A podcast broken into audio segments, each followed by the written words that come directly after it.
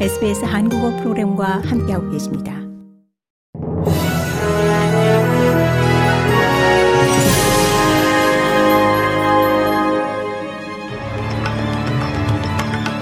(12월 23일) 금요일 저녁에 SBS 한국어 뉴스 간추린 주요 소식입니다.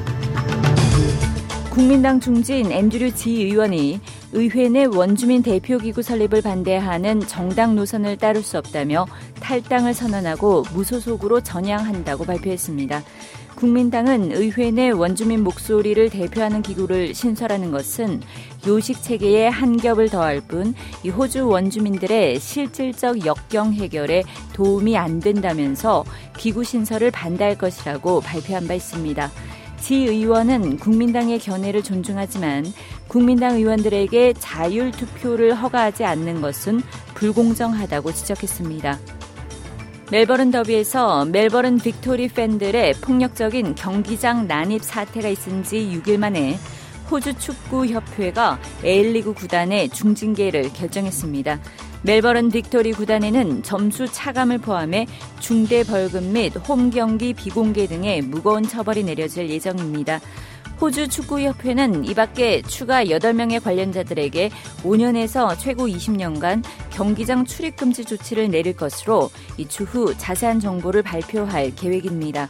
이미 심한 폭력을 행사한 두 명의 남성은 축구 경기 관람이 영구 금지된 바 있습니다. 지난해 1월 6일 발생한 미국 의회 난입 사태 진상을 조사한 미 하원 특위가 이 트럼프 전 대통령의 공직 재진출을 영구히 제한할 것을 의회에 권고한 것으로 확인됐습니다. 하원 특위의 최종 보고서는 의회 난입 사태의 중심적 원인으로 이 트럼프 전 대통령을 적시하면서 내란 관여나 헌법의 적들을 방조한 경우 공직을 맡을 수 없다고 규정한 수정헌법 제14조 사망을 언급했습니다. 보고서는 18개월간 수집한 증거와 인터뷰, 특위 활동 내역 등을 망라한 845페이지 분량으로 이 유사 사태 재발을 막기 위한 11가지 권고 사항도 담겼습니다. 북한이 정찰 위성 시험을 한 지 닷새 만인 오늘 동해상으로 탄도 미사일을 발사했습니다. 고국의 합동참모본부는 북한이 한국 시간으로 오늘 오후 4시 32분쯤 평양 순안 일대에서 동해상으로 발사한 이 단거리 탄도미사일 두 발을 포착했다고 밝혔습니다. 군 당국은 정확한 비행거리와 고도, 속도 등 재원을 분석하고 있습니다.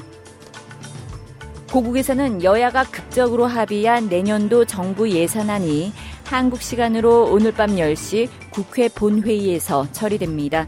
639조 원 규모의 정부 원안에서 4조 6천억 원을 감액한 뒤 여야 합의로 다시 4조 원가량 증액할 것으로 보입니다. 한편 이태원 참사 국정조사 특별위원회 2차 현장 조사에서는 이상민 행정안전부 장관이 이 참사 당시 중앙재난안전대책본부 소집은 촌각을 다툴 문제가 아니었다고 말해 야당의 질타가 잇따랐습니다.